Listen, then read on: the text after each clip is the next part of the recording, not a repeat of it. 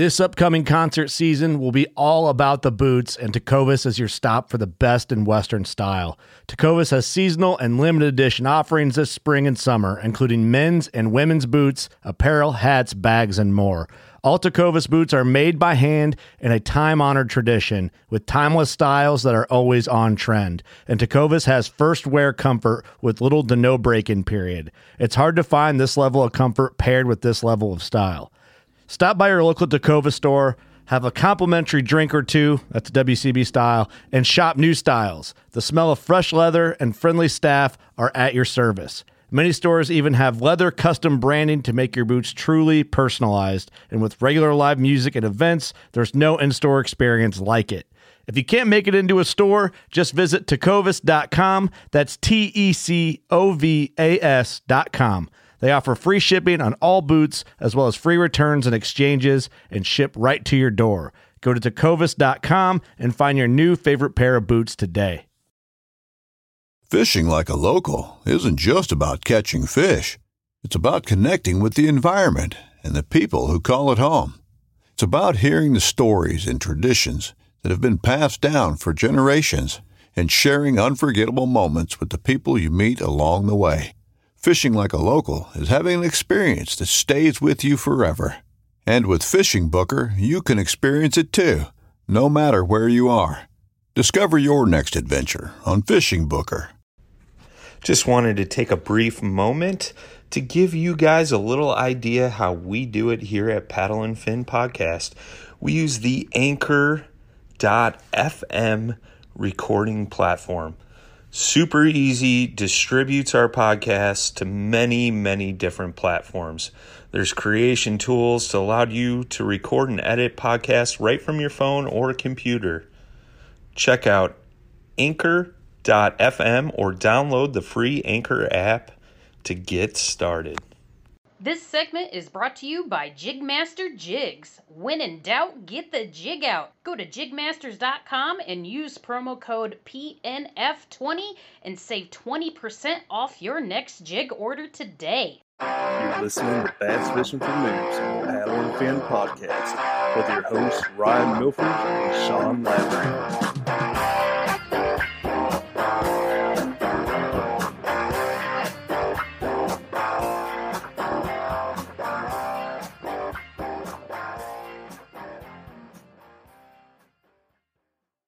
Welcome back to Bass Fishing for Noobs on the Paddle and Fin podcast. I'm Ryan. We got Sean in here. Hey, what's up, guys? And tonight, um, you know, I've been accused of being a poacher. If anybody caught out the last, uh, the last final cast episode, Brad called me a poacher, which I, I guess I can, uh, if the shoe fits, wear it. Uh, I guess I can take that because I like to uh, when I hear other guests on other segments, and like I I hear them mention something that I think's cool. I like to bring them on here and talk about it. So that's exactly what I did tonight. Tonight we have Mr. Jody Queen back on here.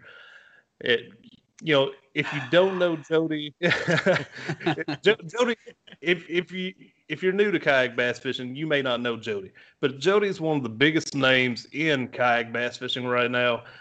You know, I'm a big fan of him, and we had I had him on back in January. I believe it was the very first episode that aired in 2020 for Bass Fishing for Noobs.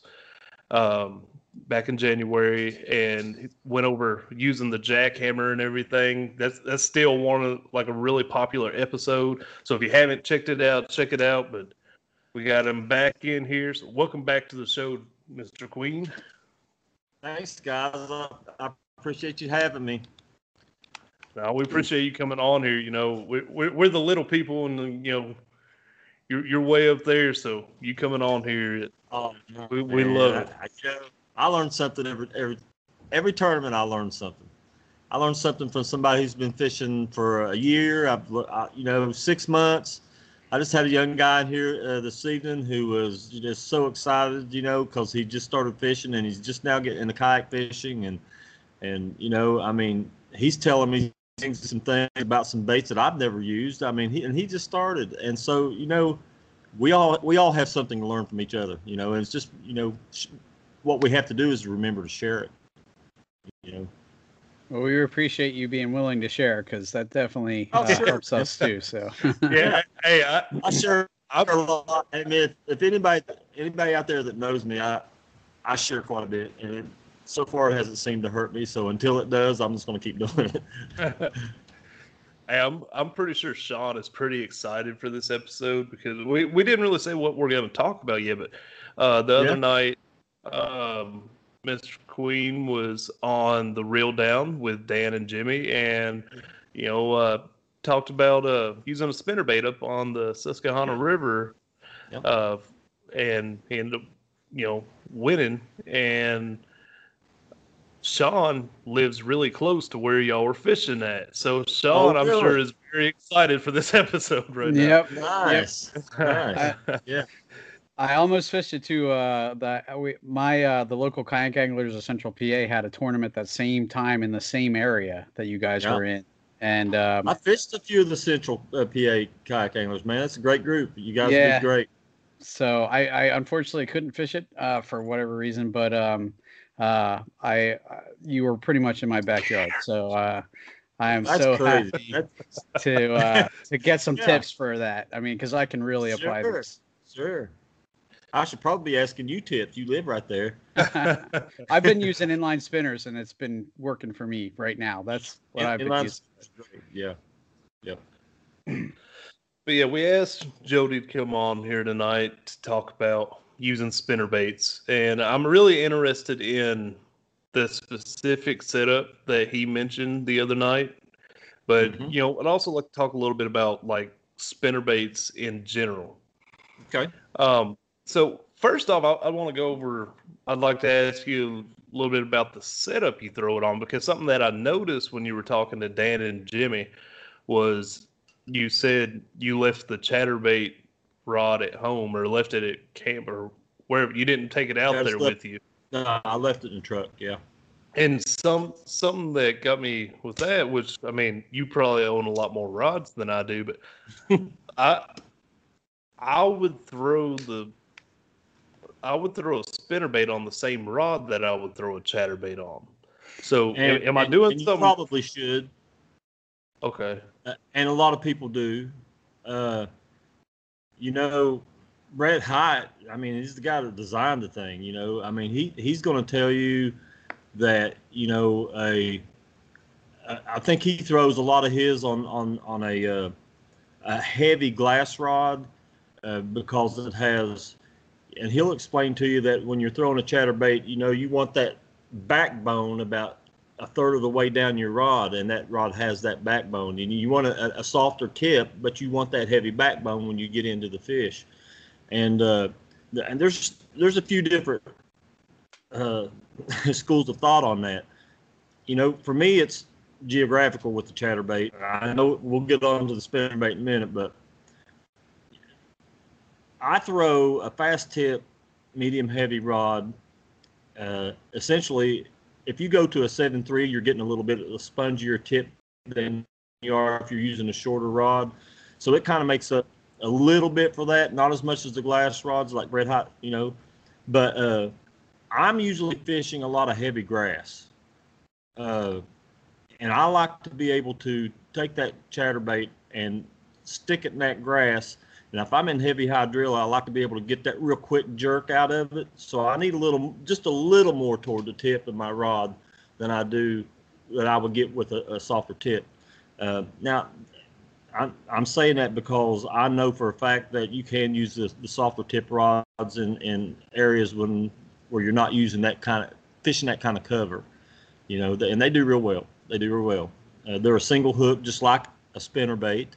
So you know, a lot of guys like that softer tip, you know, because it's a single hook, and then you know they can throw it. Uh, once they get those blades flopping and get that bait turning, you know, I mean, it's it's the, the design of the spinner bait. I mean, if you, it's kind of made to be thrown by the fish, you know, really. Uh, so they you need that softer tip so they can pull, you know, kind of pull on it and it kind of wears them down before they can get it up out of the water and, and sling it back at you. So that made me uh, kind of happy too. Just hearing that uh, that in your practice fishing that you didn't have a lot of luck with chatterbaits because I after listening to you on Ryan's show before I you know started with him um, I, I, remember going out like the next weekend and throwing it like crazy and I just didn't have the same kind of luck yeah. and I was just like what you know am I doing I figured uh, I'm like it's got to be me if it's working for him it's, yeah. it's got to be me so um, I just you know, I've yeah. I've had a few a little luck with it on the river but definitely not not as much as I was hoping the the chatterbait is is not my favorite river uh, lure. It's really not, but it, it, can be effective. I have won tournaments with the chatterbait, but it's usually specific conditions, high water, you know, heavy stain. Fish are heavily positioned because of the high water. You know, they're tucked in behind logs. They're in an eddy. They're, you know, so yeah, it has its place in the river uh, environment, but I actually do real well on spinner baits in a river setting. And that's mostly where I throw a spinner bait. The, the river is a great place to throw spinner baits. Uh, they're very versatile bait. You can drag them across rocks. They're, you still have lay downs in rivers, but uh, you have current, and they do well in current. Uh, you might want to change. I mean, I use a, a, a style of, of spinner bait that uh, I don't know if you guys can see this or not, but this is a Colorado blade. You can see it's kind of a teardrop shape. Uh, what I will do a lot of times is, and now this particular spinner bait is a War Eagle. It's a 5 16 It's kind of an in-between weight, but it, it works really well in the river. Uh, it's it's light enough to where you can quickly change the uh, position of it in the water column. Uh, it reacts well to you pulling it up or letting it drop. Uh, it has a pointed nose on it, so if you are in some grass, I mean, it comes through grass real well. Um, but I'll take a lot of these come with a uh, a Colorado blade already, or a, what I call it's either War Eagle has this thing. It's a it's kind of a bevel blade. It's a um, it's got a little bevel in in the middle of it, and these are good blades stock right out of the package. I don't know if you can see that bevel or not on it. It's got a little mm. crease in it. Uh, they work great right out of the package. Uh, but I usually re- replace them with these number fives. This is a 4.5, but I'll take a Hildebrandt uh, gold blade a lot of times and replace that blade with them because it just gives you a lot more thump.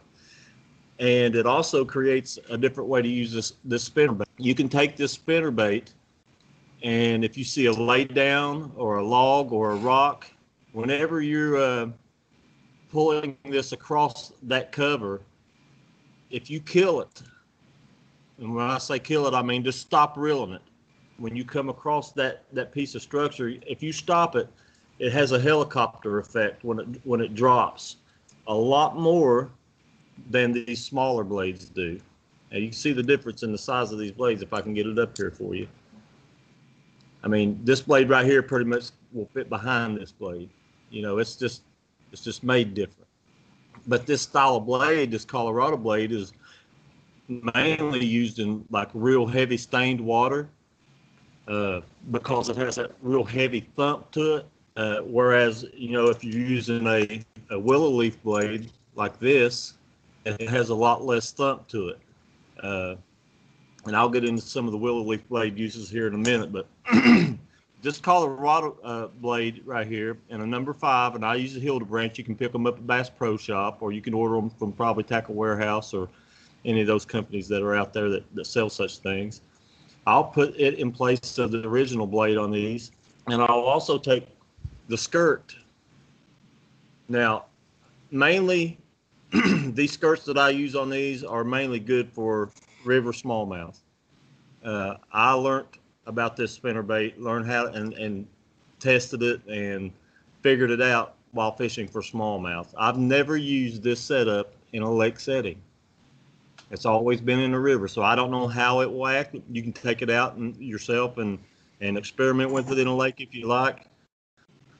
But uh, I was telling somebody once before, any of these skirts that look kind of like a wasper, I know that's the colors of a wasper, the old brown wasp. They got all those like light browns and dark browns and, and reddish hues to them, copper hues.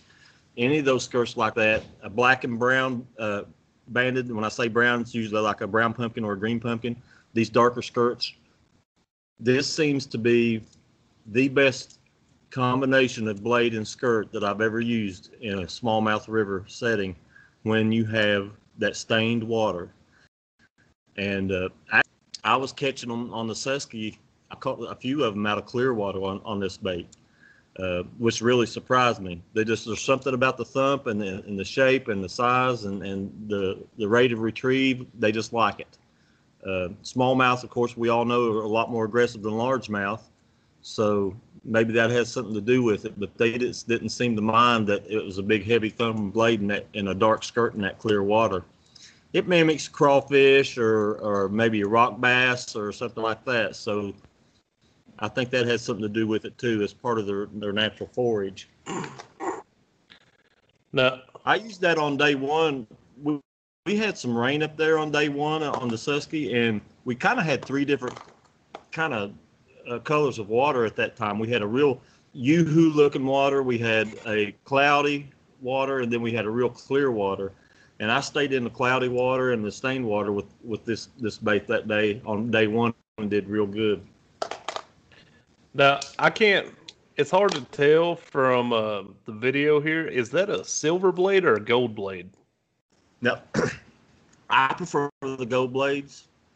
Uh, you know, a lot of people use the the gold blades in sta- sta- uh, a lot of people use the silver blades in in in clear water, but I prefer the gold blades. Just about it. Uh, there's some exceptions to that rule, but most of the time I'll I'll go with the gold blade, and I seem to do just fine with them.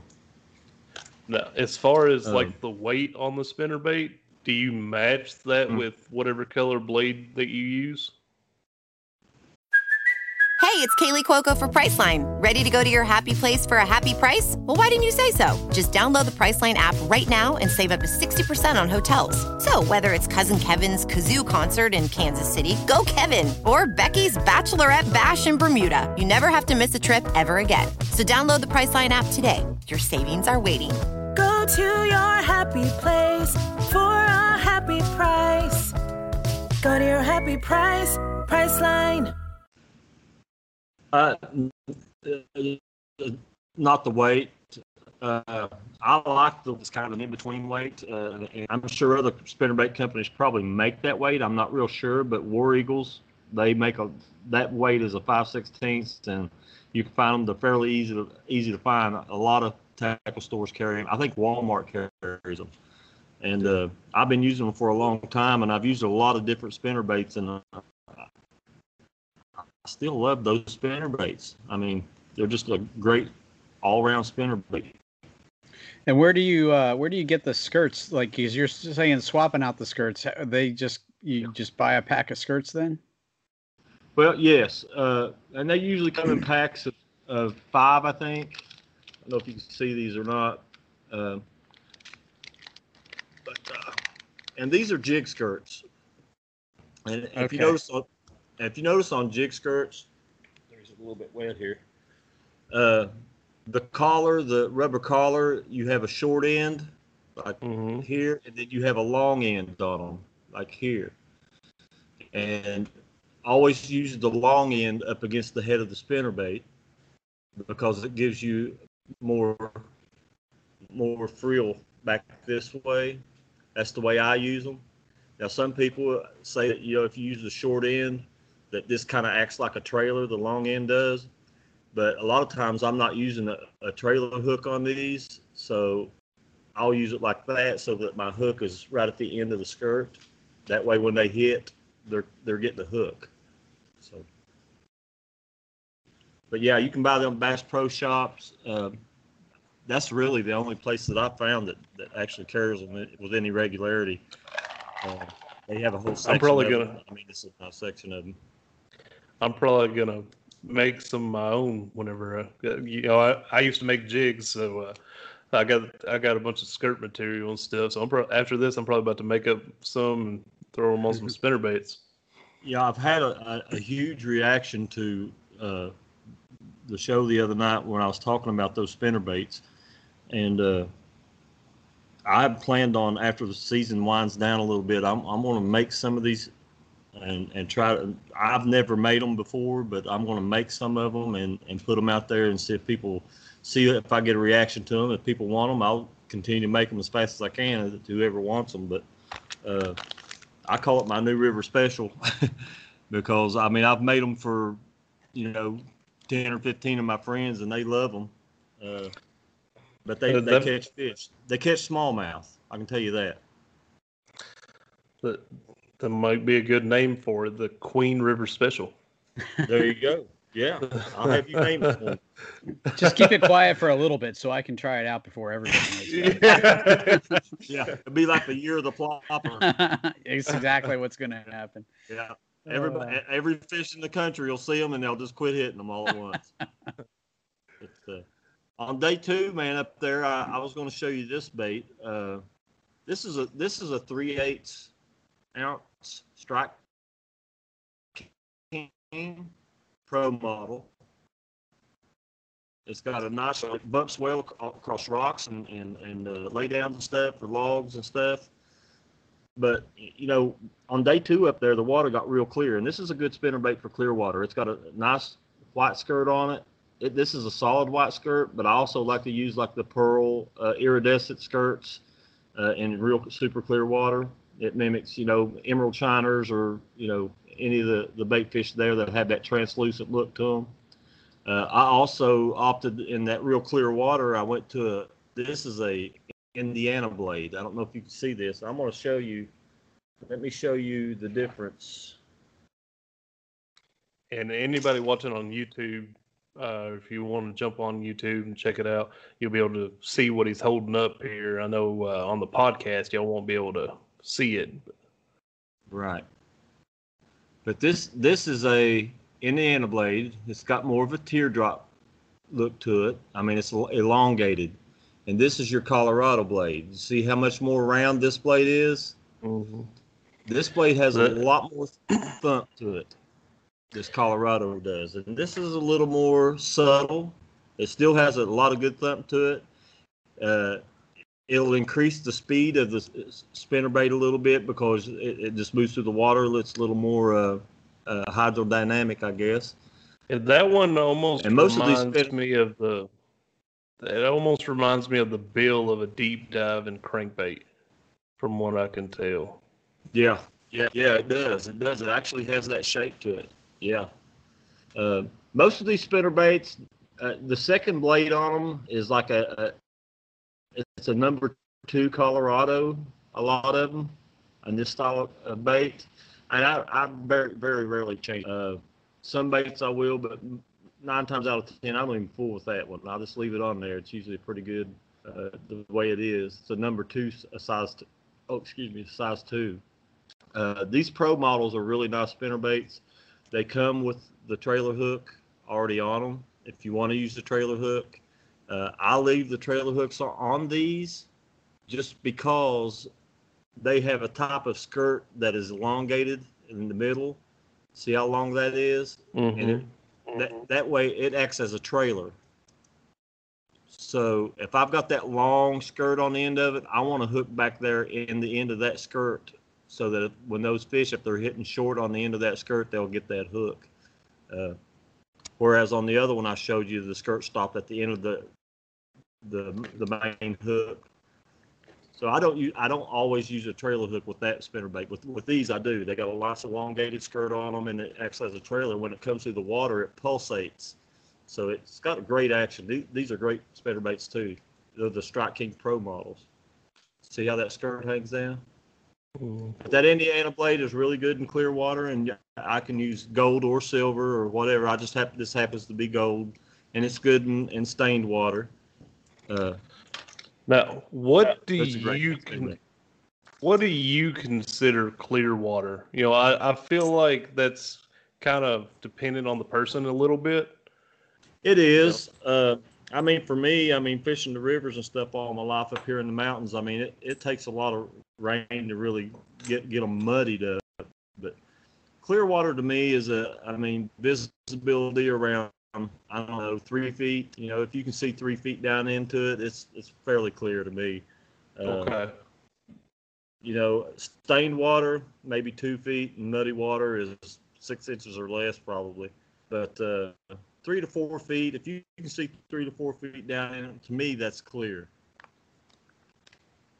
All right, that that's about the same as I feel about it, but Now, gin clear, you can see 8, 10, 15 feet. you know, that's super clear, ultra, ultra clear, I guess. But yeah, I, I ran into some of that water back in uh, like April, and I had no idea what to do. I had, there were some fish on bed, and you know we were fishing the live bracket tournament we've been doing here at Paddle and Fin, and I, you know, it was so clear I could see them in like it was like twelve to fifteen foot of water, crystal clear. wow. And yeah, that's tough. Yeah, and I, I, I never could get one. I sat there for like two hours. There were several fish around this uh this submerged tree, but I couldn't get them to biting anything.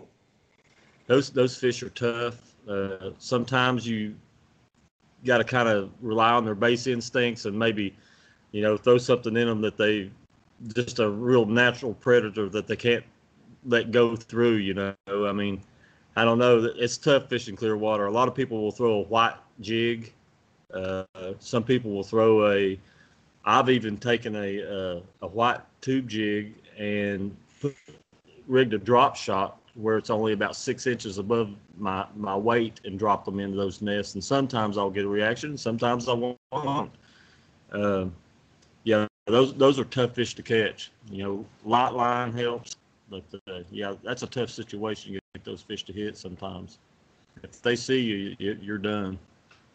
Yeah, I'm pretty sure they saw me. And then like it was in this small channel that was like maybe 15 foot wide, and uh, there was a bass boat in the back of it, and I was in there fishing, and they came and went right over top of these fish. So you know, I'll tell you a technique that I've used uh, on several real clear water fisheries uh, during the spawn is, you know, if I find those fish, uh, I'll mark a waypoint on top of them. I mean, I don't mind being on top of them to mark the waypoint. And then I'll go do something. I'll leave that area for 25, 30 minutes, and then I'll come back and just pull my waypoint up, and just stay off of it.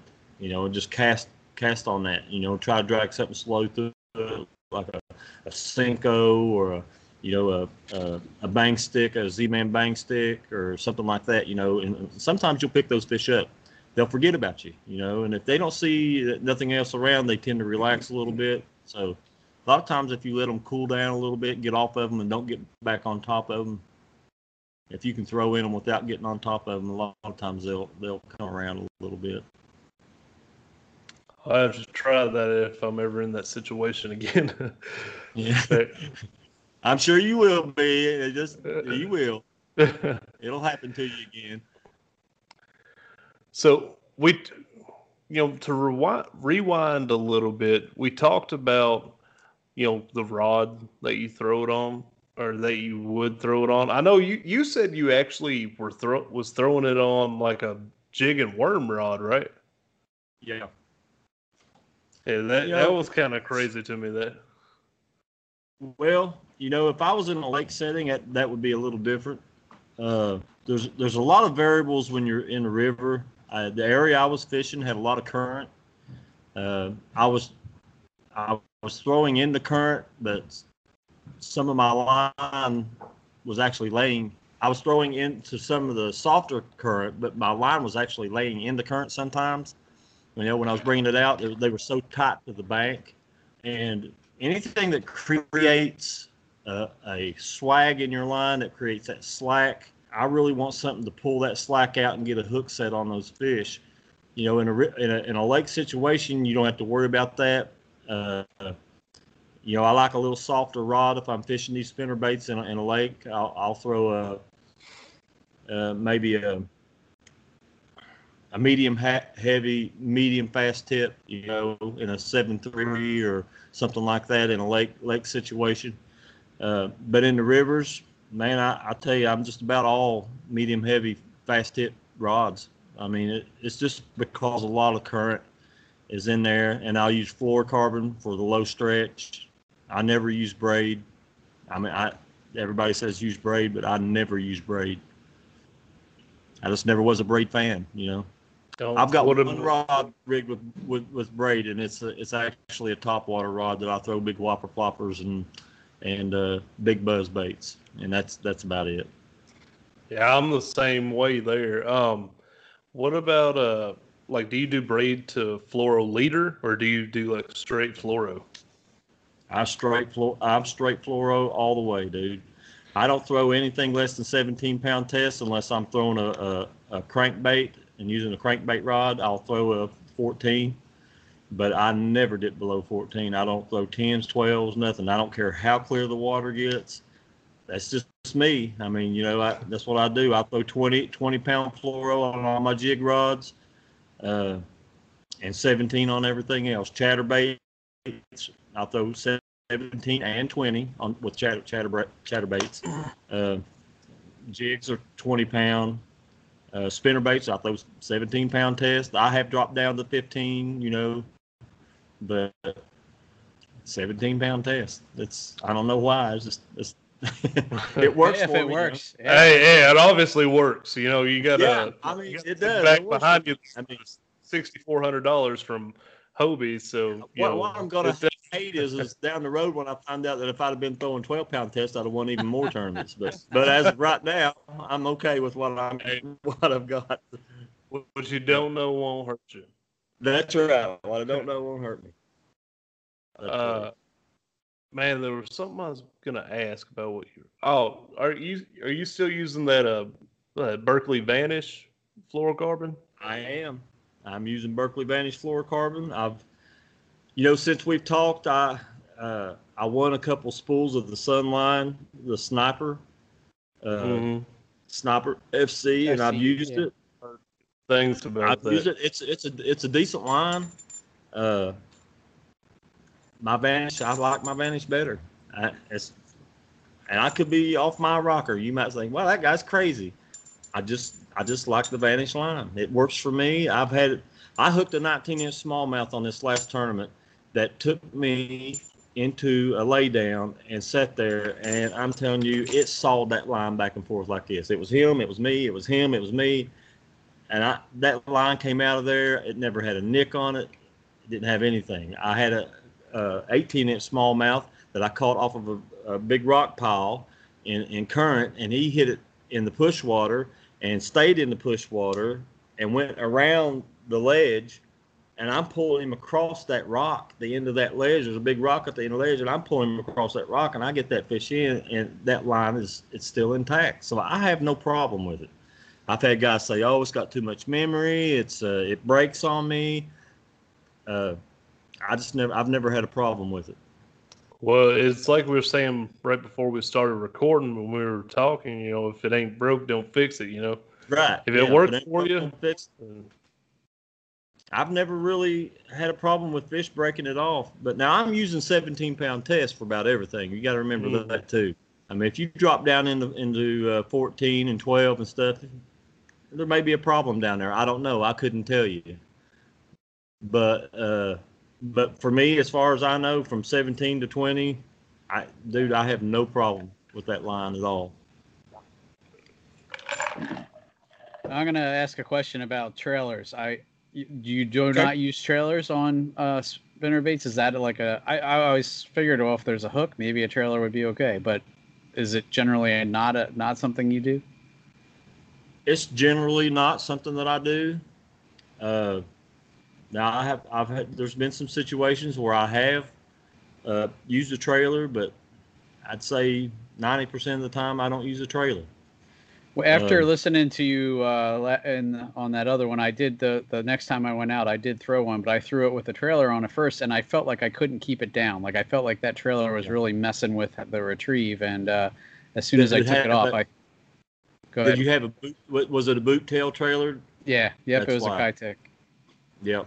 And, and what happens is it just create, creates a lot of lift.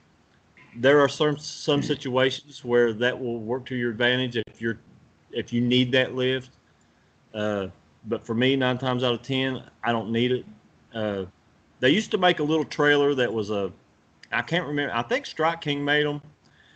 All they were was a like a white piece of, of, of rubber, and it had two little legs, appendages that came off of it. Yeah, I got some I of used to those. throw- I, I used to throw that, but if you look at these, It's the same they- thing, it's yeah. al- It's already there. It's already there.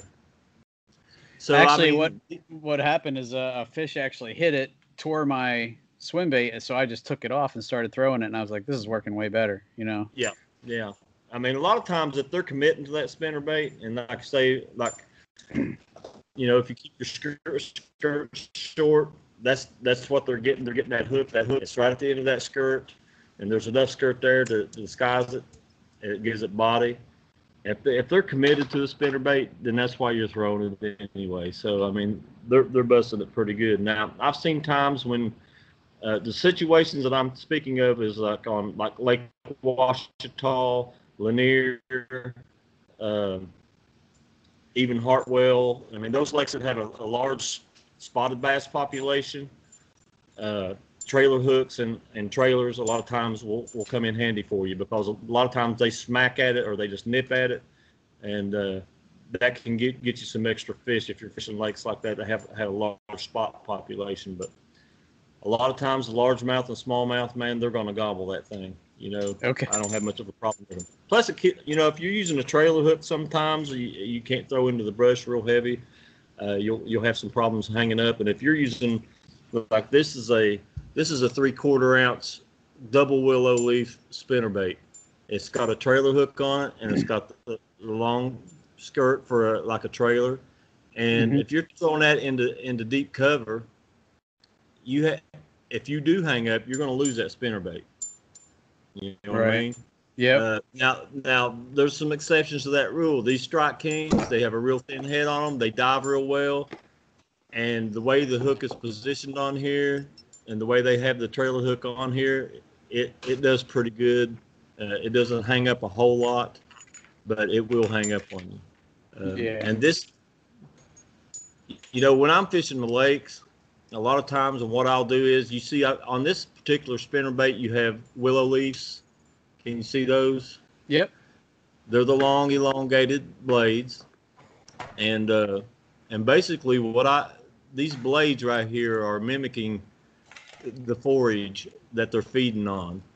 Now these these big spinner baits, if you have a lot of shad, you know, just look at the shad and look look what's swimming around and try to match those shad with these with the size of your of your willow blades. And a lot of schooling fish, they love these willow blades. I mean, you do real good on. Uh, these willow blades will do real good in, in grassy areas. They they tend to come through the grass real well. They've got a decent vibration, but they're not real heavy thumping vibration like the Colorado blade is. And they do real real good in lake situations. Uh, I don't use them much in, in the in the rivers for smallmouth, but largemouth. This is a this is definitely a go-to bait for me. I'll drop these three quarter ounces, dude. I, I can drop them down eight to ten feet on top of brush piles, and just rake them across the top of them a lot of times, and and and uh, that's where those big fish live. And they'll, you know, if you match the hatch with these blades, a lot of times you'll you'll uh, you'll catch those fish. This is this is probably one of my all-time favorite spinner baits. This spinner bait is about I don't know maybe 20 25 years old. and this is a Roland Martin big bass, man, and you can't hardly find them anymore. Uh, Blue Fox made these for Roland Martin, uh, and they got a monster, monster willow leaf on it. I don't really know what size that is. It's probably an eight or even bigger. I don't know, but it, it's it's a huge, huge, huge. this is the normal willow leaf that comes on a half ounce or three quarter ounce. But slide But it over a little bit. We can't that. see them both. Let's see. Yeah. Keep going. Yeah. Keep, yeah. There you Keep go. a that- little bit. Yeah. Yeah, that ro- that Roland that Roland Martin is probably almost probably three quarters of an inch longer. Yeah. You can definitely see that's huge. So that And- makes me wondering because I got a couple here that are they look big to me. They may they may Uh-huh. not actually be as big as those, but Yeah, yeah. They they do well, I don't man. even remember what especially- brand they are. especially in you know you get around those big schools of shad and and you know down south you got a lot bigger bait fish and stuff. You got a lot bigger bass. And basically that's what he was doing when he come out with that that big old blade like that. I mean he knew that those are big bait fish for big bass down there. And they work real well in the grass because they have a real pointy nose on them Yeah, I was that that was the one thing when you I knew you were talking about catching some of your fish were pretty shallow and I was thinking I, you're going to have to burn that pretty good to keep it out of the rocks on the Susky anyway. Right, and that's where that big Colorado blade comes in, uh, or the Indiana blade, because they resist so much. They have so much uh, resistance in the water that I mean, they really. I'm I'm barely cranking these things and they're staying up. Okay. So you have a, like you said, it's so shallow in the rocks and stuff. Uh, you have a lot more control over the depth of this in the water column because that speed, that speed is so so much slower on a natural retrieve. Uh, okay. Yeah, that, that's another reason why I like those blades. And like I say, on clear water, I mean, this is a pretty good size Indiana blade. It's a number six Indiana Okay. and and you just got a lot more control over it. So I mean, I it's it's kind of unconventional because a lot of people throw throw those uh, you know smaller blades and stuff in there, especially in super clear water because they don't want to spook fish. But I found that you know the aggressive nature of a smallmouth man is to hit, smack, eat, kill. You know, that's just that's just their nature. So if you if you're getting fish on a reaction strike, they're going to react to that. And I think that that'll draw them from quite a ways away too, because I just the and will. since I've started throwing even the inline spinners, I mean, I'll throw and then ten feet away, I'll see the the weight Mhm. coming to. I mean, it's they draw them from a good ways away. Yeah. Yes. And Well- I'm glad you said that because these these baits also, because of the speed, the way they allow you to slow down and the buoyancy in the water column that they have when you when you retrieve them, you can use them like a wake bait too. And I have thrown them up real shallow, and and as long as you're ready to get them things working when you bring it out of that shallow water, as soon as it hits, I'm working it that blade will flop around on top of the water and it will look just like a, a shad, you know, skipping or a minnow skipping or something coming up. And then you can let it sink down a little bit. And but it, it just draws a, a lot of attention. I'm like you. I've had them come eight, ten feet just to, just to smack one. You know, you were talking about like smallmouth being more active and aggressive and stuff like that. It actually reminded me of something that a, uh comparison that I told my buddy a couple weekends ago when we were out on the water. Told him, say, in, in my mind, you know, I I feel like I understand largemouth better. You know, I've, I've been trying to find smallmouth, but I feel like I understand largemouth better because I feel like they're like me. You know, they're kind of lazy. They like to sit in the shade and just chill Yeah. out and, and everything. Well, well, Yeah. smallmouth, I feel are more more like Sean. You know, Sean's like real active. You know, he used to be like you know runner, volleyball player, all all this kind of Yeah. stuff. You know, he, he he's the athletic type that that likes to you know just be active all the time. Yeah. And that, that's the way I, f- I feel about smallmouth. So you know, I'm I'm I'm trying to understand Sean a little better, so I can understand small. Yeah. Uh, yeah. so That's a good me- analogy. yeah, but I, let me add to that just a little bit. I, I'll tell you something that I've, you know, over. I've been smallmouth fishing. I mean, I've just learned lakes here in the last, you know, I'd say five years. Something about smallmouth that a lot of people don't realize. In a way, they're they're like us too, in that the older these fish get, the less they want to be out there in that current. Um, there's times when they have to feed and uh, water conditions will dictate that they're that they stay out there I'm not I'm not talking about the 18s and 19s. I'm talking about the 21s, the 22s, the 23 inch smallmouth. I've had a lot of success uh, catching those big fish right up against the bank, right in the shade. Uh, I love it on sunny days in a tournament because I know that if I can get out there, you know, mid river and, and fish the eddies and the ledges, you know, I know that I'm going to get a good limit of fish and they're probably going to be good size. But if I if I'm going for that kicker fish, I'm not going to be out there.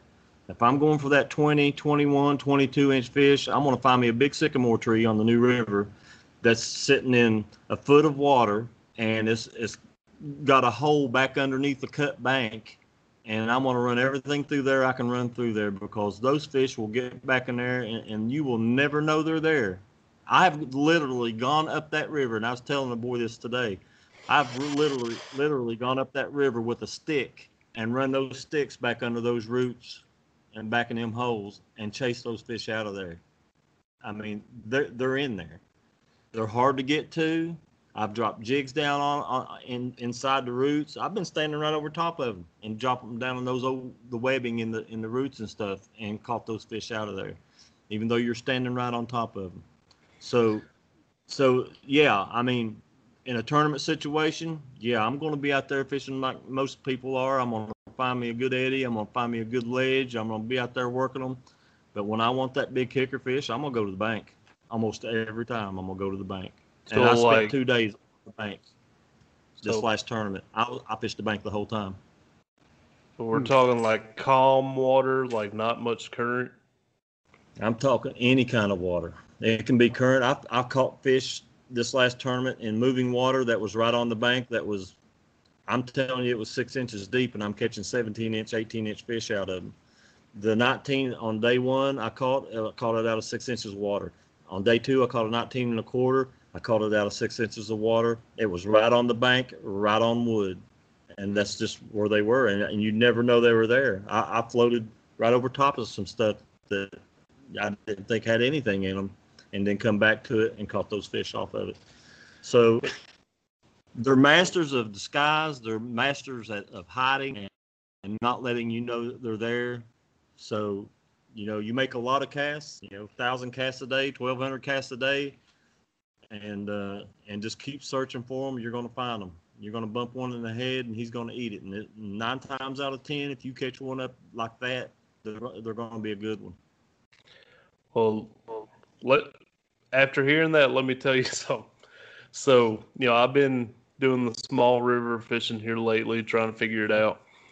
And uh, here, you know, probably about a month ago now, I was uh, I was fishing Duck River down here in Tennessee, and uh, there's this there's this calm stretch, and over by the bank, you know, there's like some timber under the water. You know, it's about a foot of water over there. I cast over there and I got hung up on that log and I couldn't get it loose, so I had to go over there to it. And whenever I got over there, I'm telling you, I saw a monster fish swim away from where I was hung up at and swim down. And I it was so big I was like, there's no way that was a bass. It looked like a bass, but like there's no way it was a bass because it was huge. Yeah. And now you're making me think like that that might have been a huge so, bass sitting right there. Let me give you a good example of what these fish are capable of. I was down at the. Uh, I just recently fished a tournament on Hartwell, and you know a lot of people in, on Hartwell they're down there this time of the year. They're going out there and they're fishing deep and they're fishing the cane. Uh, they call them cane trees or something. They put them in buckets and they drop them down, and it's just big sticks sticking up, and all that deep water. And I, that kind of fishing is not for me. I just I'm just not very good at it. And uh, I found a bunch of willow buck, you know, buckbrush, just willow trees and just scragglies, just scrub stuff, you know, growing in a flat that was, you know, at most it was 14 inches deep in spots Water temperature is, is 92 degrees. It's the, the heat index outside is 103 to 105. I mean, it's just mm. a blistering, it's a blistering day. I got back in that buckbrush and I was taking a, uh, uh, a Mag Fatty Z by uh, Z Man. It's just a big floating big worm, and I was just dropping it. I was right on top of this stuff. Now I'm talking 14 inches of water, and what I noticed was while I was fishing this stuff is all that willowbuck was growing in kind of a soft bottom area. Uh, it had a little hard bottom about four inches down. And what these big bass were doing, and I, I caught some fives and sixes during practice in there, they were getting under that willowbuck, under the main stem, and they were eating out a hole underneath of it and just laying in it. And they were just laying directly underneath it, and they were shaded at all times in that willow willowbuck. But they had got under Huh. there and was laying under that willowbuck n- not just one, but several different areas that I went to. I caught some nice fish in there. Uh, I ended up fourth and fifth, uh, respectively, on day one and two in there. But day day two was because I had, I guess, a bass boat had seen me back in there earlier catching some big ones during pre-fishing, and they were they were on my spot when I got there on day two. So, and that happens too. But those fish those fish had just ate out holes underneath that stuff. And I guess, you know, at nighttime, if they wanted to come out and feed, they could. Uh, bluegill were hanging in the tops of those bushes and stuff, and they didn't have to go far to get anything to eat. I mean, they would come out and bust the bluegill and go back under and lay in the shade again. But they were in co- constant shade under that willowbuck just because they'd eaten out that hole. The, all the it was a foot to 14 inches all around the stuff, but underneath that thing, it was 18 inches deep, and that's plenty of room, as we all know, for a big bass to be laid. How do you see that they're they dug out a hole in or in there? Is it like just on a fish finder that you're able to see that, or is it just kind of what you put together in your head for No, them uh, being in there? Or no, what? it- It's more analog than that. I dropping my jig in there, I could tell a difference because uh, I drop on the outside of it and it goes. I can see, and I'll reel my tip down to see how deep it is because the water was stained, and I'd reel my tip down to the top of the water. And when I pulled it out, I say, "Oh well, that's 12 inches, 14 inches deep." Well, when I got over into and, and around that buck brush, I would drop it in, and it'd be it maybe 18 inches or two feet from where I just dropped it. It was, you know, 15, 16, 17, 18 inches deep around it. So I knew that there was more room underneath that stuff. Uh, plus, I caught a seven pounder out of there. Uh, and man, uh, see, he, I wrapped, don't. he wrapped me around it, and I had to run my tip down in there, and I noticed it was deeper then too. But just just dropping that stuff, and, and you'd be surprised. You can get right on top of those things and just drop your bait right down on top of it. Never make a cast. Never make a cast and just drop them right down the top of it. That, uh, it's, it's really cool way to fish. I've had that happen to me. Like I'll, get hung up, and like I I remember one time I was fishing a senko, and I got hung up way back in wood, and I had to paddle right up to it. And I'm like, well, since I'm here, I'm just gonna flick it back in there, and bam, you know. Yeah, You wouldn't think they'd hit it with you sitting right on top of them, but yeah, they. they will though. Yes, sir. Yep, they sure will. And that, They think I, I, overhead. I need to pay more attention while I'm on the water because I would probably never notice that. Mm-hmm. There's, I, I go kind of by uh, this this one rule. There might be a school of fish laying deep out there on on on a, a drop or a point, and there's certain times of year that I, I will go out and fish those areas. But even in the middle of summer, in South Carolina or Georgia or Kentucky Lake, there's always going to be fish shallow the thing that separates those fish that are actually shallow, and there might not be as many of them, if they're shallow, they're active. So even if you're beating the banks in that kind of weather and that kind of heat, and you and you're catching you catch you'll catch fish shallow. Those or you get close to one, most of the time they're going to hit because they're up there for one reason. They're up there to feed, uh, or they're in shade or whatever. But uh, shallow fish any time of the year are going to going to be your more active fish nine times out of ten. Um, and I, that rules it's paid off for me. I have to cover a lot of a lot of territory. That's power fishing 101. You know, uh, just hit beat the bank sometimes, but uh, it works. You know, if you're able to do it. Every time I talk to river guys, I, my mind just gets blown because I, I I'm just now getting into the river stuff. Man, I love Uh, the rivers. I, I should have been doing it all along. I you know Duck River down here. You know before I really got into this podcast, I didn't think that it was really a like a good fishery. I'd caught a couple like small bass out of it, but like I'd never thought of like I'm like man, it's so small. There ain't gonna be no good fish in there. And then when I started this podcast, started talking to people, started talking to more local people, you know, got in the community a little more. So I realizing it's actually like one of the best smallmouth uh, rivers here in Tennessee. Mm-hmm. And I'm five minutes away, and I ain't been fishing this this whole time. You know, yeah, yeah. I fished the duck a couple times. I've caught some some nice fish out of it. Uh, you know, lakes can be kind of daunting to somebody who's not used to them. Like Sean, here, you're you're a river fisherman, right? Well, I fish lakes too. I have small Yeah. lakes by me, not nothing like Guntersville or anything. They're So all you got tiny. you got a lake like Kentucky Lake that's what 65 miles long or something Oh, yeah. like that. And Yeah. Yeah, you got Chick, you got you got Guntersville, you got these big lakes. But what you got to remember is, and the way I, I kind of look at it is, uh, a river is just a microcosm compared to these big lakes. These lakes are all backed up rivers.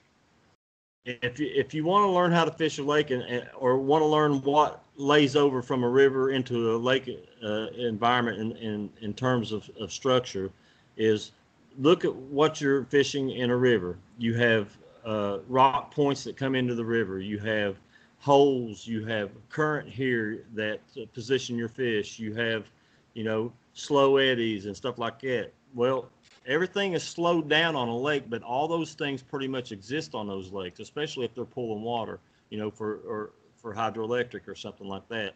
Um, if you can overlay your river onto a big lake like that, it might help you out because all those little rock points that you're fishing in the river and catching fish off of that are blocking that current, they do the same thing in a lake a lot of times, uh, especially if they're pulling. Um, Interesting. the, Interesting. the the added thing the added thing that a lake can give you is you can still find those river type environments like uh, on Kentucky Lake when I, I won the BOS on Kentucky Lake last month and I, all I did was fish a, a creek a, a creek that would run, into the into the lake there and, and again you had that environment where when we launched in the lake, our water temps were 92 degrees, 93 degrees. But when we got up in that creek, it was 84 degrees up in there, 82 degrees. Uh, the creek had a lot of ate out holes in it, had a lot of laydowns in it. The water was crystal clear, and you couldn't really see anything in, in there. You didn't really see any fish, but they were in those holes, hiding in those dark recesses, you know, just like big bass do. And I was really surprised at the size of fish that were in those creeks.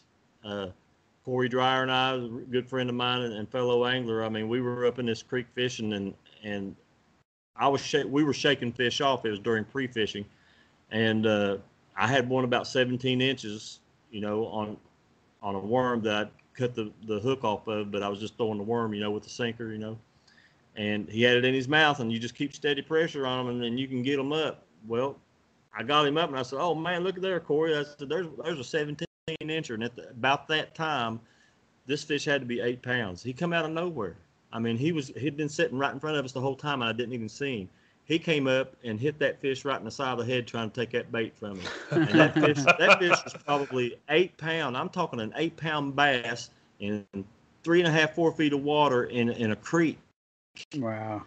and I mean, Corey and I, both of us looked at each other, was like, "Oh my God, did you see that?" I mean, it, it was crazy. It was crazy. And those fish are so you have that environment in these big lakes where you have a lot of feeder creeks come in, and if you're not doing any good out there on beating the banks, don't waste your time out there. Go find some cooler water in these in these summertime conditions. Get up and find some place, a spring running in or something, and and see if it doesn't change your luck.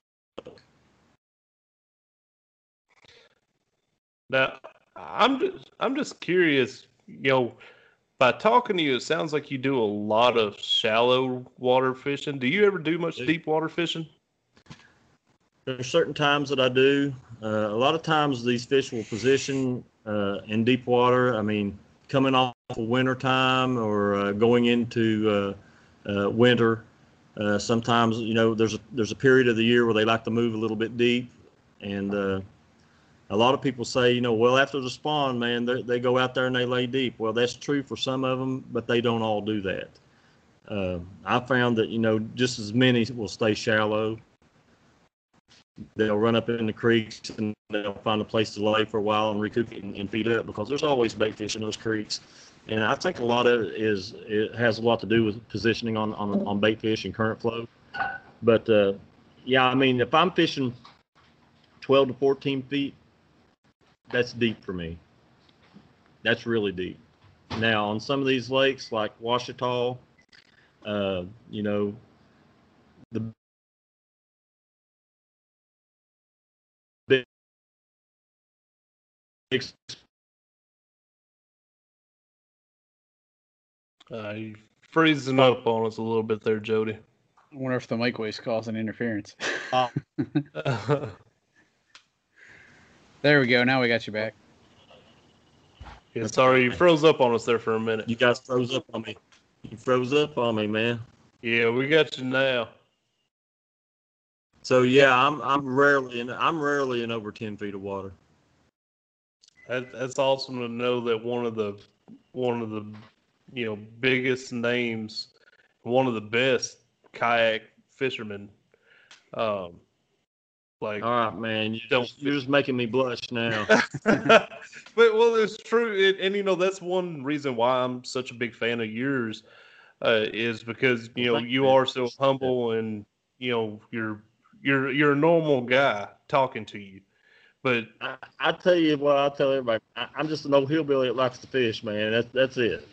Uh, I'm so fortunate and so blessed to be on the path I'm on right now.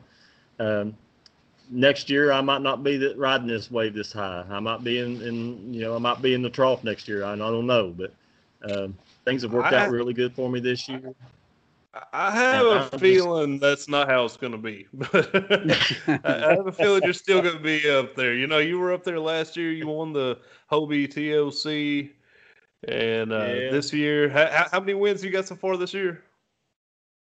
Uh, five, I think, five wins, I think. So, uh, and and I that's don't like fish major. They're, they're like all major wins. trail tournaments. Yeah, I don't I don't fish many local tournaments. Uh, I haven't won any challenges or anything like that because I really don't have time to fish them. So I mean, all my wins come from you know actual show up, meet up tournaments or the trail tournaments or the BOS series. So I, yeah, very fortunate this year. I've done pretty well.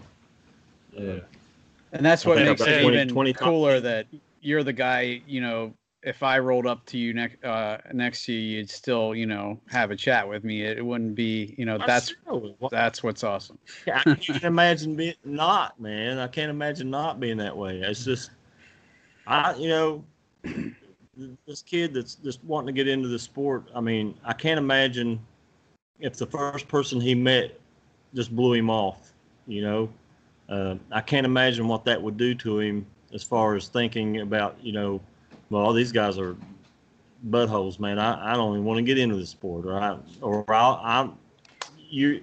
I think you hamper their quest for knowledge because they won't be so quick to go up and ask somebody that they see on the water or somebody that they're following on Facebook and trying to learn something from. They won't be so quick to, to seek out that knowledge if they're shut down like that. And I mean, the new people that are coming into this sport right now, and there's a lot of them. I Oh, think yeah. we have a responsibility to, to bring those people into the fold. Uh, it's only going to be better for you and me if we do that. Uh, I think that's why become an Ryan and I do what we do, just for that exact purpose. Yes, you know? I mean this is great. That's why I enjoy coming on here with with with you guys because you're, you know, you don't make any any bones about it. You say, hey, this is bass fishing fishing for noobs, you know, and I, I think that's great. It, and it it gets that audience all together in one spot to learn something. And I think we need more of that. I mean, you guys do a great job. That's why I've, I've never turned you guys down, and I probably never will unless I have a scheduling conflict or something. But I love coming on. I love teaching. So Uh, now you're gonna make me blush. You know, what I'm saying? We did a good job. Good. Turnabout's fair play. But yeah, I mean, I think we do. We have a responsibility. Uh, I, I'm fortunate to be where I'm at right now, and and that gives me that gives me a lot of recognition, and a lot of people see me more than uh, maybe the normal guy in this sport. You know that that is doesn't have the airtime that I have. And the, the more recognized we become in this sport, the, the larger our responsibility becomes. Uh, just because, I mean, more and more people are relying on what we say and how we act, and do we carry ourselves with integrity? Are we honest about things? Uh, you know, I mean, it's a direct reflection on the sport itself, how we present ourselves. So why not? Yeah, I mean, you see me at a ramp and you want to talk, you know, unless I'm at a tournament and I've got 30 seconds to get in the water, I- I'm going to stand there and talk to you. You know, I mean, if you got a problem at the ramp and, and first cast comes, I'm going to be there with you, helping you get started if I think I can help. You know, uh, but I mean, that's the way we all should be. I think I we should carry ourselves. And there's some guys that do that. Um, I mean, we got young guys like Jackson Orr, and I mean, he's he, those guys are the future of our sport. And he's a great representative of it. Cody Milton, another great representative. Corey Dreyer, man, you won't find a, a guy that fishes with more integrity and intensity than him. Uh, you know, uh, I could just sit here and name a bunch of them all. Uh, Christine Fisher, I mean, she's another great uh, uh, representative of the sport. Uh, Jason Broach, Jay Wallen. I, I mean, these guys have, have been in the sport for a while, and they're they're free to share information, and that's what we need. And, and it's going to be us that that take it into the next the next level by bringing these younger people in. They're going to be the future. Long after we're gone, we want to leave something behind that says, "Hey, we did it. We did it right, guys." You know, that's what I want. That's awesome. And that's that's exactly why you deserve to be where you're at. Up Amen there to that, man. Up there in the top. Hey, man, I appreciate that. Thank you. Thank you so much. But uh yeah, we're a little over an hour now. Um where there Sean That's right, you saying? I'm a blabbermouth? no, I no, no, no, no, no, no. That's not what I was saying at all. Uh, but uh, yeah, Sean, did you have any more questions about like spinner bait or anything else we talked about tonight? Um, I think we covered a bunch of it. I mean, uh, I, I'm definitely I, I can't wait to get back out and try it. So, uh, Yeah, uh, I, I might. I this is a this is a might. I might put down my swim bait Here. and spin in order to try give the Yeah. spinner bait uh, another try. You know, I, I talked about it here a week or two ago, I believe, but um, I was off work for three months due to this whole COVID deal. Yeah. And while I was off, I, I put in a uh, a. I know I ordered stuff from Tackle Warehouse and I ordered stuff from uh, Fishing Online. I can't remember which one it was, but I, one of them I I put in an order. No, this one was Tackle Warehouse, and I ordered you know like probably three or four different like nicer well, I say nicer, more expensive. So like they're in the seven to nine dollar piece range spinner baits. Because I was like, Mhm. I'm gonna learn that technique because I've never caught a fish on a spinner bait, Oh, dude, and uh, and well, it took like a month to get it. yeah. That, and and and that's why I, I that's why I remembered that it was Tackle Warehouse because Tackle Warehouse is the one that took a long time to get to me. The fishing online order, I had it like at least within a week. Yeah, But it- it took me like a month. good about getting it out. But it They're took very good me about getting their, their stuff out. Fishing online is. oh yeah, it took me about a month to get that package with those spinner baits. Well, between the time me ordering it and the time of me getting it, man, I done found that Wicked Willow uh by Wicked Weights that underspin. Yeah. put a kite and I've been hooked ever since. And I, hey, I, I ain't, I ain't used a spinner bait. I know. You're cheating yourself though, dude. You're cheating yourself. yeah, I, I Master- gotta try. Master I as gotta many baits as you can, and and whatever you build confidence in, go with it. I mean, I can sit here and preach to you about spinner baits all day long, but if you don't have confidence in it, I'm going to tell you not to throw it. But in, in order to gain confidence and, and figure out whether you can have confidence, you have to throw it. Um, See, you I will tell you this. gotta- Go ahead. I was gonna say you kind of got an idea in my head. I don't know if I want to say it on here or not, but no, I, Hey. I, I I'll go ahead and share. You you shared your secret. I, it might not even work. I don't know. Okay. But okay, that wicked willow's got that little willow blade on it. Yes. So I'm wondering if I take like a little uh Colorado blade, you know, like you were There talking about you that go. Colorado blade's got more thump. But wonder if I take one of those and put it on that wicked willow. I guess it'd be a wicked Colorado at that point. But uh yeah. give it more thump. I wonder I wonder what that would do. well, you'd have to use one that was small enough to where it wasn't bumping the bottom of the bait. That's what. Okay, here's really one of these little ones in the middle. Yep. That number two. That's what, Yep. that's what I'm thinking. Well, I, That's it's hard. That might that might be the ticket, dude. And that's the way. That's great. Hey man, try all that stuff. If you have an idea like that, man, just if you got the time to do it, do it. Go do it. I mean, figure it out because that's the way I figured out these spinner baits. I'm like, man, I just need something I've got more control over. I need something that you know that they'll hit on a fall and, and heavy current and muddy water and you know I'm just kind of put two and two together and that's how I come up with this little you know little arrangement I got here. Um, and the thing about especially on the Susky, I, I'll, leave you with this: that shallow water, man. Is on these rivers, uh, especially the Susky, don't overlook that shallow water almost out of the water.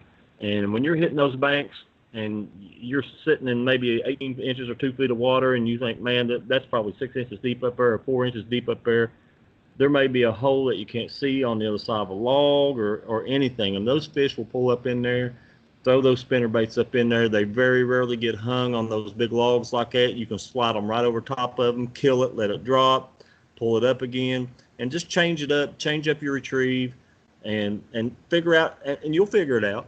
You- Eventually, you'll figure, oh wow, that fish hit while I killed it. Well, that fish hit as soon as it hit, or you know, he, he come off the tip of that log, or you know, uh, you'll you'll just pay attention to what you're doing, and you'll figure it out. There'll be a, there'll be a pattern that will jump out at you.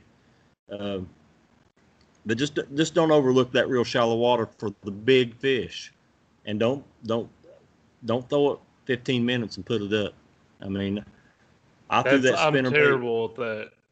well, i here's here's the way it worked for me. I, I knew I needed I was going to need bigger fish because I knew somebody was somebody always gets on the fish. We got 112 people in a tournament, right?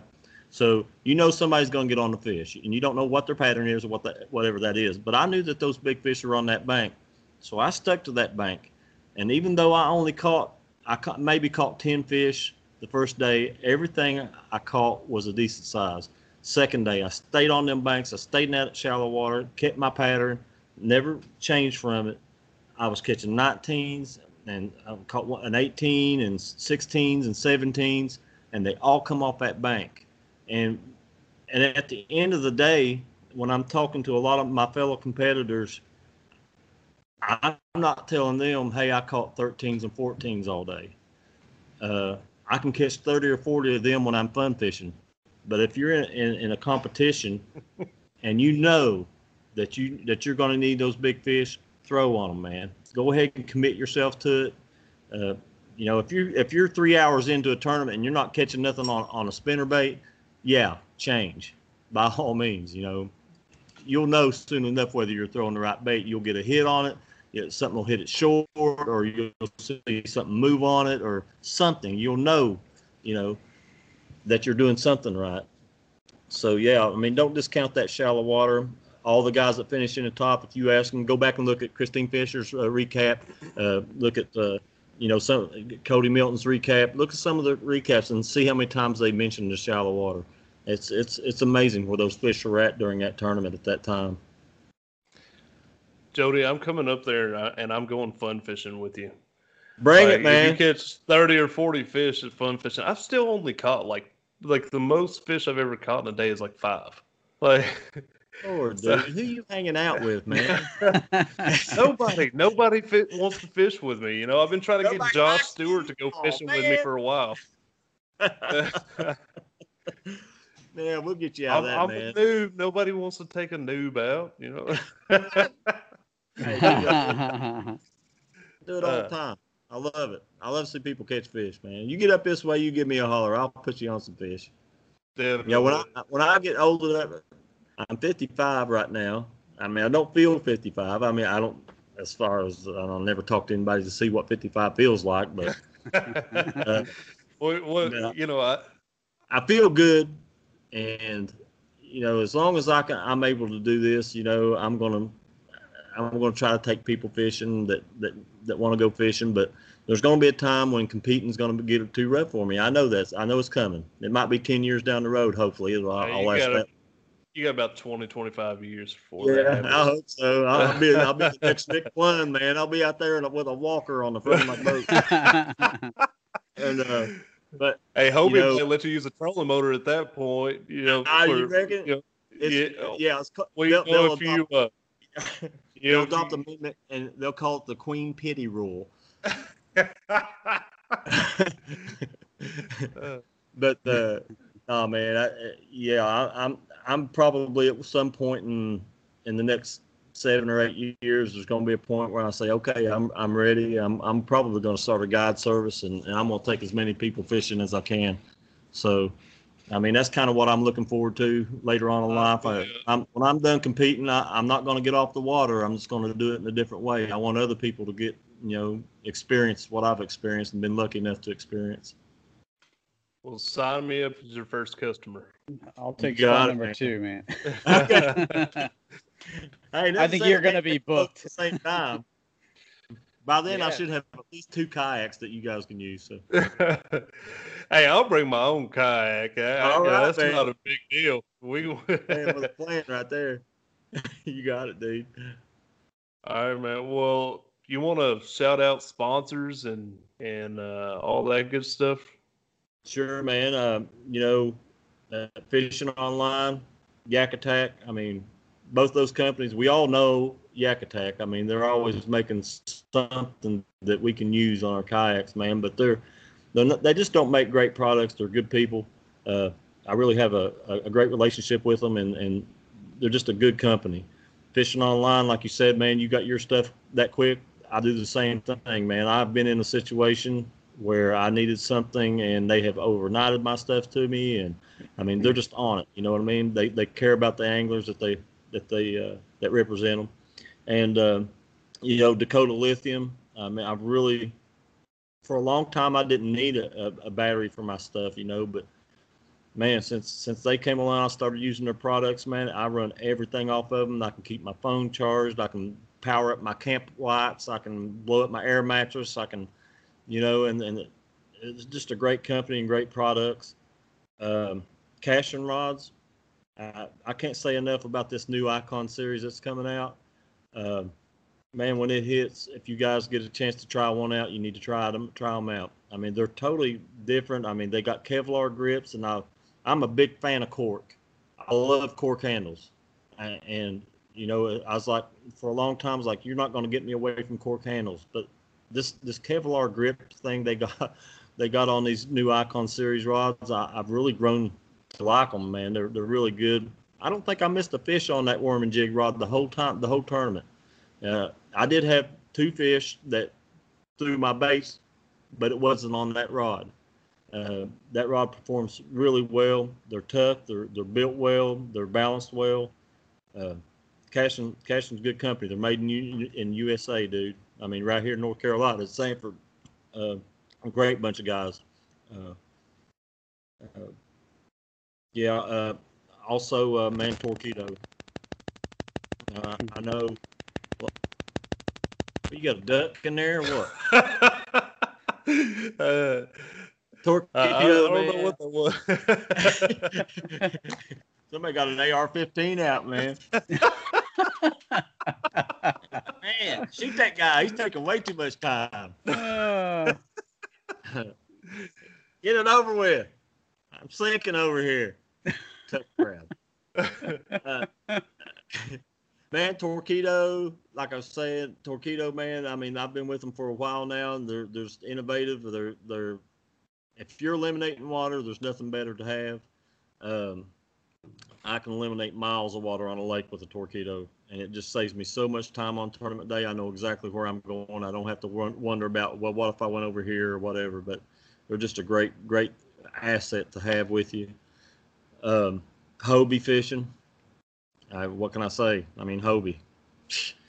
Uh, that 360 drive, dude. I've I've gotten in some of the biggest grass beds and just have little cracks to get through. And that 360, man, I can just I can weave in and out of them. I can reposition. I, I hardly ever use my power pole anymore. There are situations when I do, but I mean it's almost eliminated the use of that power pole. And I love my power pole. Don't get me wrong, but uh, who else?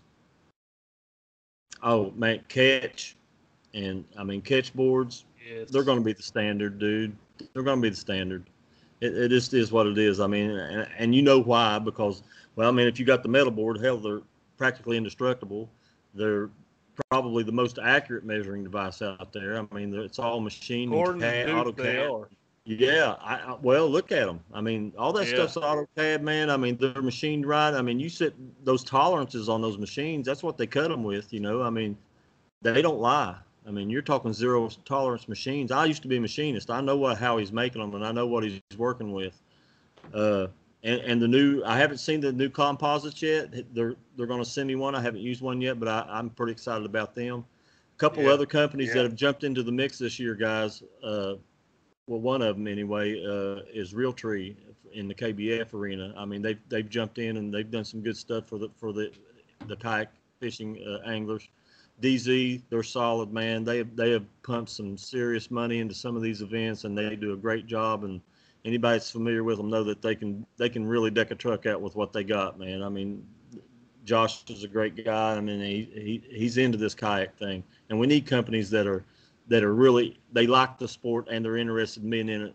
You know, that, that helps with sponsorships, but we can't do it without our sponsors. You know, uh, I guess that's about it, man. I mean, if I've left anybody out, I hope my sponsors don't fire me. But I, I But think they- they can forgive I have you to- one time. You know? Yeah. yeah, I, I think you're doing well enough by them. Yeah. Yeah.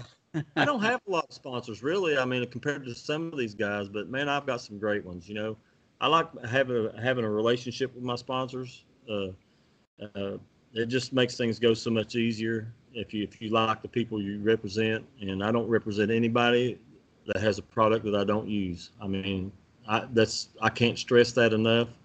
Don't jump on the bandwagon just because hey man I'll give you ten percent off or this and that because you can't properly represent someone unless you know the product you're using. You know what I mean? So yeah, just to all the young guys coming in here, stick to your guns and and use the product. Find a product you like, and if you do like it, well, if you want to pursue it, make sure that you're going to use that product and and represent it honestly. Uh, I don't know. I'm gonna come out with a book of tips, man. I don't know, and I might be able to sell a few copies of it. I don't know, but I just I just want to keep the sport honest, dude. You know. Uh, Yeah. I, I don't like a lot of drama, agree. and I don't like a lot of politics. You know, I just I, I want to fish, and I want everybody to be happy, and it's not always like that, but it can be. You know, uh, some of us have to try to keep an even keel out there, and you know, we shouldn't be fighting amongst each other, man. We should be helping each other out. You know what I mean? Yeah. Hey, I, I, I said it not too long ago. You know, that's one of the things I love about fishing. It don't matter what your how you feel politically. It don't matter the color of your skin. Don't Right. matter your religion or any of that. You know, we're out there to fish, and That's I can get along. When it comes to fishing, I can get along with anybody. You know. Me too, man. It's the foxhole of life, brother. Yep, we're all, Yep. the same. Absolutely. That's, So, that's uh. So, social media, where people gonna find you at? Uh, man, I've got. Uh, I'm trying to build some of the the followers on my Jody Queen Pro Angler page. Uh, you can find me on Facebook on Jody Queen Pro Angler. Uh, on Instagram, you can go to uh, Jody Queen 80, 8635 and uh, give me a follow there if you like. Uh, I don't have much on my YouTube channel right now.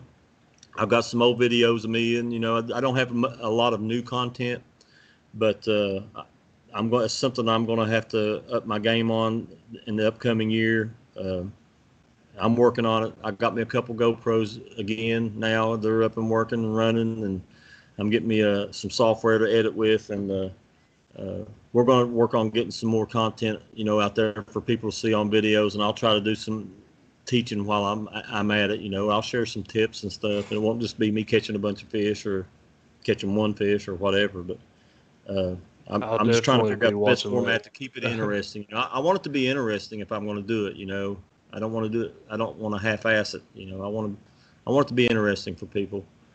Uh, Yeah. yeah, I mean, I, I want to have the time to produce it right. So, uh, but I'm going to work on that. That's that's a shortcoming that I have right now is is my content on my YouTube. But uh, but we'll get it. You guys, if you guys hang tough with me, we'll we'll get some footage out there. Some of the places I go and stuff. And, I think if you're going to talk, people are going to listen. I, I just have a feeling that's how it's going Yeah. to I certainly hope so. I, I do. And if I'm wrong about something, I don't care if somebody tells me, "Hey, man, you're wrong." I, you know, I, I'm okay with that. But yeah, I just try to tell people what works for me, and, and it might not work for you, but you don't know until you try. So you know, and you might not do things exactly the way I do, but if you're out there doing it, you might find a way that's good for you. You know. Uh, Gene Jensen is a great teacher. I mean, the fluke master. He he teaches a lot of people. He's into teaching the world to fish. Uh, and there's some there's some great guys and great resources out there, and I, I would like to be one of them eventually. And I'm, I'm that's something that I'm going to work on. I think that's a definitely an achievable goal, man, because you got a lot of Cool. knowledge. Cool, man. Cool. Thank you. Appreciate So y'all make y'all out there listening, make sure you go follow him on his social media because I'm sure once he does start cranking out those YouTube videos, he'll be posting on there. So you Yes. you'll be able to be one of the first ones to catch those videos. But uh, yeah, man, I appreciate you coming back on here. You know, like I said, it, Indeed. it's always a pleasure. You know, I'm a, I'm a big fan of yours. Just you know, not only just your fishing, but just your demeanor about the whole thing. Well, and, thanks, thanks, man. I appreciate that, Ryan. Thank you, buddy. All right, guys. Well, this has been Nice the. Uh, yeah. Oh, dude, it was nice to meet you too. Uh, I hope um, I, see just- you on the Susky sometime, dude. next time you're there. I'm gonna make a trip. So. Awesome, bro. awesome. Now I'm Uh, jealous. I might have to come too. You can crash You at my place, crash Ryan. along with me. All Tell right, them We're guys. just gonna have to get together and fish, man. Uh, that sounds amazing. We'll see what happens, man. All right. Well, this uh, this has been the uh, Bass Fishing for Noobs segment on the Paddle and Fin podcast, uh, where we bring you the techniques, the tricks, and the tips to help you rip more lips. Thank you, guys. It's been fun. Later. Later.